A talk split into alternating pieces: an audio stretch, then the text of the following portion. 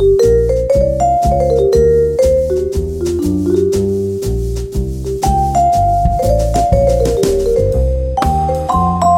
right, hello and welcome to the Clipping Chains podcast from clippingchains.com, where we are funding the adventurous life.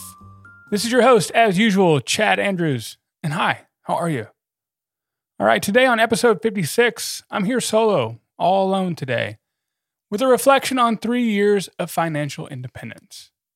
In truth, the time frame for reaching financial independence is somewhat arbitrary and depends on how the term is defined. We crossed the threshold of the 4% rule quite a while before I left my corporate job as a geologist in early 2020, just before the world flipped upside down with the arrival of COVID to the US. And so, as an aside, many of you will be familiar with the 4% rule, whereby once an individual or family has saved 25 times their annual expenses in some sort of asset generating a return, traditional work becomes optional. However, before either of us were willing to walk away from a job, we were looking for an initial withdrawal rate in the range of 3.25% or less. Okay? Many of you will know that I have some questions on the 4% rule, but you won't find those discussions here today. I did not want to title this post Three Years of Early Retirement because regular listeners will know that I do not, in any way, consider myself retired. In fact, many might be surprised by how much time I spend doing something resembling work.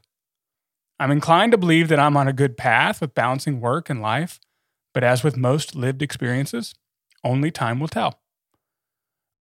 I believe financial independence is not about walking away from problems or challenges, but instead about providing flexibility and freedom to choose the challenges and problems we introduce into our lives. And that's all I have for today. This is a written post on the blog as well, so if you'd like to see some photos or read this thing instead of listening, head on over to the link in your show notes for the original post there. So without further ado, let's take a look at some of these key lessons from three years of financial independence.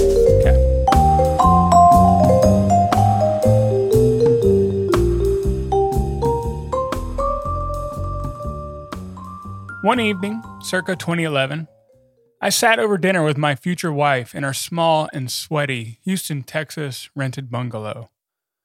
I was and still am an occasional cheap bastard, so the air conditioning was almost certainly set to engage on an as needed basis, far from anything resembling comfort.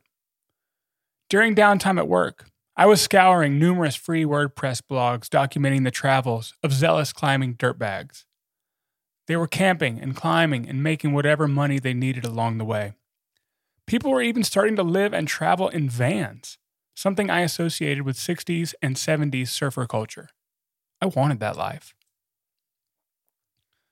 At this point in my late 20s, I was maybe barely a year into my career as a geologist in the oil and gas industry. But I could see the writing on the wall. This would not and could not be my career for the next 35 to 40 years. I could not imagine it. In fact, at that moment, I couldn't see myself lasting my target three to five years until I expected to return to school for a career in academia. And there was this new problem. I'd kind of grown obsessed with this new hobby of rock climbing. Twelve years later, I finally found a very different path to a life of freedom, if such a thing even exists. After three years of financial independence, what follows are some of my key lessons I've learned along the way.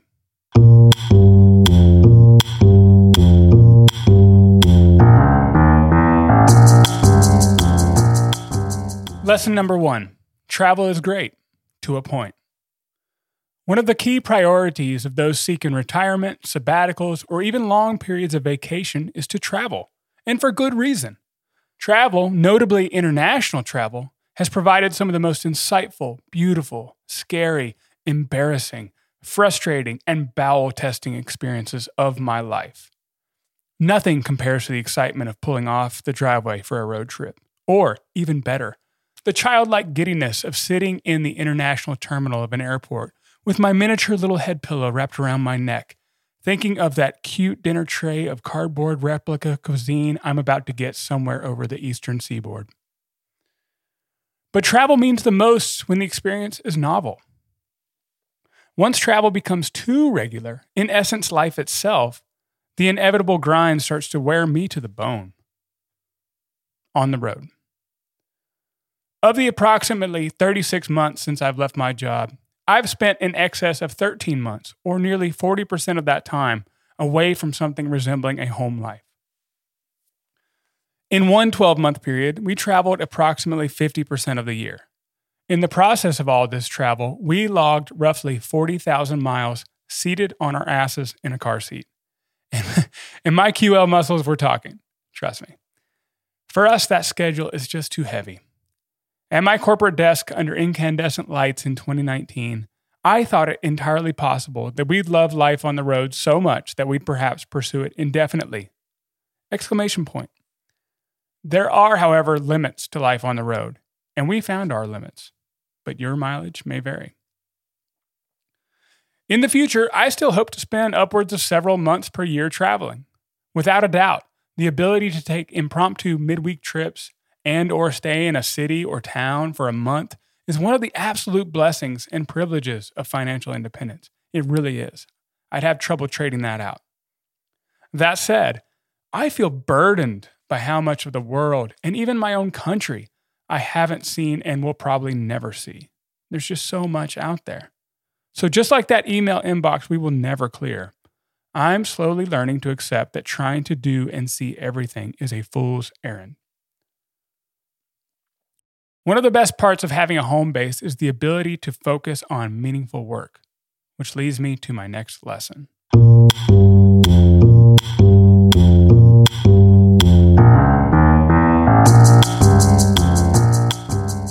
Lesson number two work is great to a point. As I've recently discussed, one of the key elements of contentment is a balanced life between work, recreation, and rest or leisure. We get that, right? No new news. When I quit my job in early 2020, I thank my lucky stars that I'd already been working on this website for the preceding year and a half. There was a system in place for a sense of purpose and duty in absence of traditional work. And that's a big problem for people who leave work, whether they're early retirees, traditional retirees, and certainly for those that have been laid off or unexpectedly without work. It's a big problem. And with the pandemic lockdowns and market meltdowns close on my heels, there was plenty of fodder for posts such as those reminding us of the shocking headlines of the 2008 financial crisis. Plenty to write about in early 2020. Over time, my interest in writing about personal finance has waxed, but mostly waned considerably, honestly. Starting the podcast has helped to kind of breathe new life into the project, but I'd be lying if I tried to tell you that running this website is a dream every day. Readers and listeners assume I have a passion for the nuts and bolts of personal finance. But here's a secret between me and you I actually don't really care about money that much. Don't tell anyone, but I mostly care about living a good life, and good money management is simply an unavoidable element of that pursuit. None of us get to escape dealing with money. But seriously, the secret is between me and you. Jobs are still jobs. One of the key lessons from my first year of financial independence was that all jobs are jobs. And I feel it's worth reiterating that point this year. It's been said that, beginning roughly in the 1980s, a narrative formed around the idea that children should be building passions and following our dreams. Now, I gotta say, I can't find any studies demonstrating parental life advice from this period. But if this narrative is real, it honestly makes sense in the context of a progressing world. As science and technology improve the human condition, we should perhaps expect the definition of work to favorably evolve as well. But there's one problem. If we expect too much from what work should be, believing that any economy can supply the perfect job for each of us, we risk believing that we should have dream careers.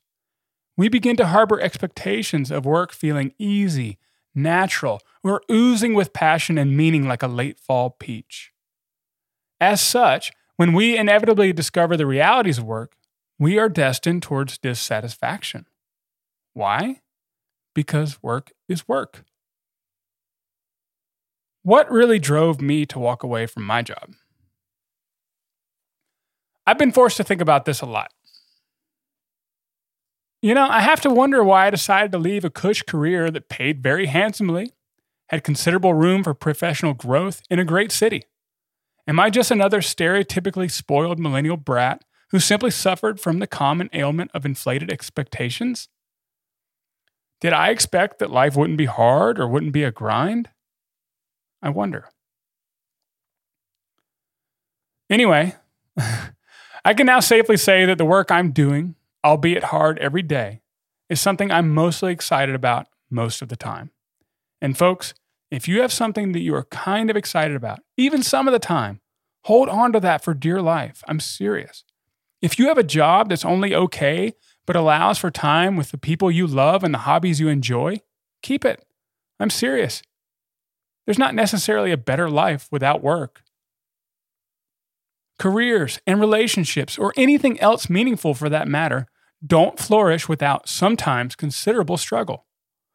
I am learning the power of commitment and the beauty of unhurried progress and craftsmanship. It's slow, it's occasionally frustrating and demoralizing, and because of all that, it's worth it.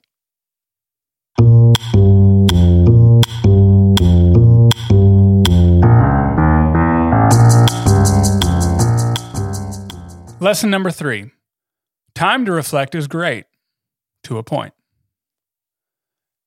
The ancient Greek philosopher Aristotle mused on the key pillars of meaningful life, a concept known as eudaimonia. According to Aristotle, the eudaimonic life is an active, inquisitive, contemplative, and involved life. When you write for a day job, as I do, from a house without cable television or children surrounded by traditional retirees with lots of flags, you magically find sufficient time for satisfying Aristotle's quest for quiet contemplation. In last year's seven lessons from two years of financial freedom, I noted that wherever you go, there you are. I once blamed so many of my problems on my pesky job, but without that job, I was forced to blame those same problems on, well, me. Problems over feelings. My all time favorite humorist, David Sedaris, in an interview on writing said, and I'm quoting now, I don't like hearing about people's feelings, but I love hearing about people's problems. If someone breaks up with someone, I'm right there. All the details, delighted. But when I'm emoting, it feels like someone should be up there with a little violin it's everything cheap in the world and wrong in the world. Hmm. Well, let's talk about problems. I've found that I'm a driven busyness addict who doesn't know how to relax, struggles with expressing love, and is independent to a fault.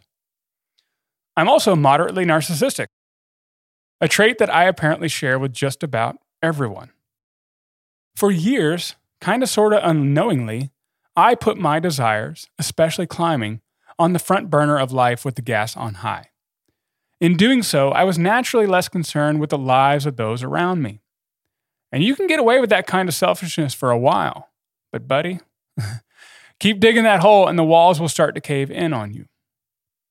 That said, I can make pretty good spaghetti carbonara, can sear the shit out of a piece of meat, and I rarely miss getting the bin out to the curb on recycling day. So, you need not tune your tiny violins just yet.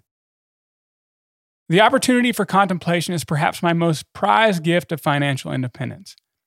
It's easier than ever to live in a self made bubble, avoiding uncomfortable truths, where our treasured biases are readily confirmed. And I did, for years. I kept myself so busy that there was no time, perhaps by design, for contemplation.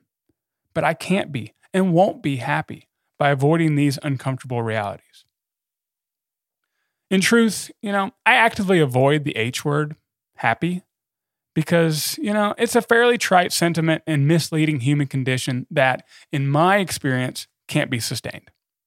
For instance, heroin can make you happy, can make you have a great time for a little while. Contentment, on the other hand, engenders a more profound state of acceptance. I'm coming not to accept my flaws, but to accept that I am flawed. I've spent four and a half years building a website and podcast centered around my strengths.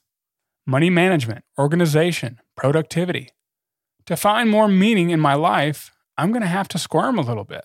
So stay tuned. I'll keep squirming. Maybe we can squirm together. It'll be fun.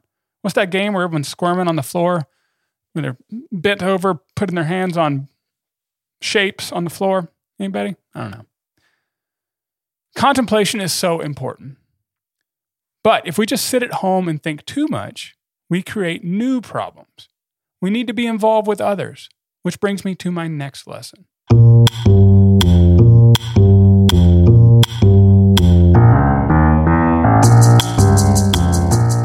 Lesson number four community is just great. I took for granted the seemingly insignificant social reps at my old job. I wasn't close with many of my coworkers, and I honestly didn't give a damn about the Broncos, but I now realize how much I learned and grew from interacting and problem solving with smart people from a diverse selection of backgrounds and value systems, people who were different from me. The vast majority of my social life today revolves around climbing. And don't get me wrong, this climber tribe, you guys know it's a New York style cheesecake slice of life, man. It's good eating. That said, those relationships have a tendency towards being transactional or ephemeral. Here are a handful of interesting trends on friendship, and a lot of these link to studies you can find by following the original post or following the link in your show notes. But here's the first one Having a strong friendship may improve well being more than having strong family connections. So, my wife and I love each other, but we need more. Number two, close friendships are difficult to maintain when we move often and move far. Perhaps no surprises there. I've lived in seven cities and six states. I haven't always packed up my friendships with the coffee table and dining set. Number three, being honest about our problems is a secret to friendship. We are fooling exactly no one by pretending to have life sorted. See the contemplation section above. Some of my favorite moments in recent years were spent talking about the honest and inevitable struggles of life with friends, like the clear and present dangers of single ply toilet paper. but it's something about being a little older and a little wiser, but I'm realizing I still lack deeper relationships. This continues to be by far my number one, quote, to improve area on the ledger of life. Apparently, this sentiment is widespread and hardly unique to early retirees. Despite improvements in so many aspects of the human condition, loneliness, especially for young people, has been on the rise for decades across the globe, according to a meta analysis of 345 studies that was published in 2021 and that's data up to 2019, which is pre pandemic. Lots of studies are suggesting it's only gotten worse. So while media terms such as loneliness epidemic, you know, quote unquote, these are almost certainly exaggerated and probably taken too far, it is a trend worthy of collective soul searching. Anyway, let's talk about climbing.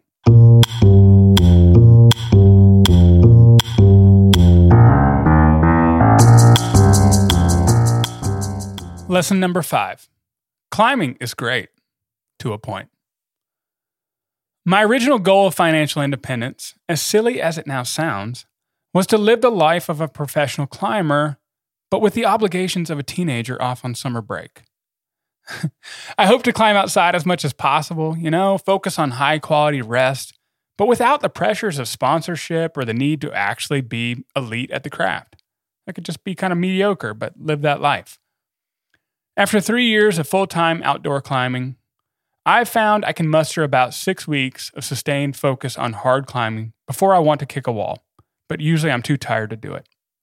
My body starts to hurt, my elbows and shoulders are talking, and honestly, tying in at the base of a route starts to feel like a job. I don't know, maybe you guys have been there. I'm prone to wrapping my self worth in performance, and that's in sport or otherwise. I just that's just what I do. The key for me has been to take my foot off the gas and embrace a fun first doctrine toward climbing.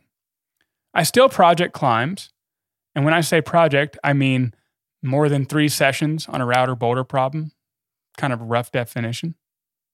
So I still project climbs, but mostly because I want to, and less often because I feel I need to. The scary part of this statement, and I wrote this last year, so still ongoing, and further evidence of our ability to self manipulate is that five years ago, I would have written the same thing.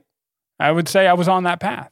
So, a need to achieve pushed me towards ever higher grades, regardless of whether that pursuit was healthy. Generally speaking, and not without exception, my goals have shifted to prioritizing time with good people in beautiful places. I try, emphasis on try, I try to take full stock of the settings cloudless blue skies, contrasting with stark gray limestone or burnt orange sandstone. Or further afield, milky blue inlets, lush forests, smells of organic decay, and fog, right? Try to take in my surroundings, kind of forget about the driven side of things and the goals and the objectives and just be like, wow, this is, you know, this is this is beautiful here. That's what that's why we started climbing, right? That's why I started climbing. And, you know, and I thoroughly enjoy the social outlet of the crags and boulders, and I love learning about all of your lives. Like I've been having a blast out, you know, desert sandstone bouldering this winter, just out being social and just kicking it with people and asking questions and learning about each other. Like that's been so fun. With this attitude, I've actually found climbing much more enjoyable and sustainable. And perhaps either paradoxically or, I don't know, maybe unsurprisingly, I've continued to slowly and often imperceptibly improve. It's not always noticeable, but it has been happening.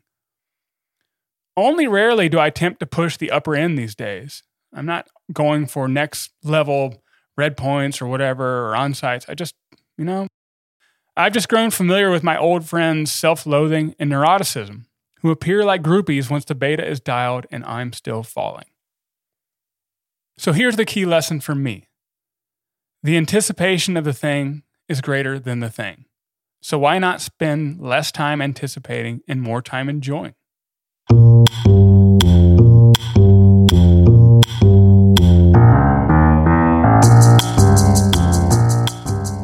Financial independence and life 12 years later. In my late 20s, I was strongly conflicted between career and adventure. In my late 30s, today, I'm still often conflicted between career and adventure. it's the journey or something, right? The achievement of financial independence has been empowering in so many ways. You know, I can design my schedule, climb as much or whenever I like, pursue the kind and amount of challenge I desire, and Monday morning discussions of Bronco games have declined nearly to zero. But here's a reality to consider. The kind of achievement based, driven individuals that often fill forums and frequent personal finance blogs will likely struggle to close the valve on the achievement hose. I find this especially true for those who achieve financial independence early, say mid 40s or younger. While most of our peers are busy in the peak of their careers, we might find ourselves desynchronized with society. Being desynchronized makes us feel we are on the outside of the herd looking in. You know, I felt that way at times until I showed up to the crag on a Wednesday and thought, how are there so many people here? There are no rules to financial independence. For those that achieve financial independence but stay at a you know, good enough job, these points are moot. Friends, family members, and peers are none the wiser. My corporate job didn't feel good enough. But to this day, I still wonder if I was suffering from some sort of arrival fallacy or impact bias.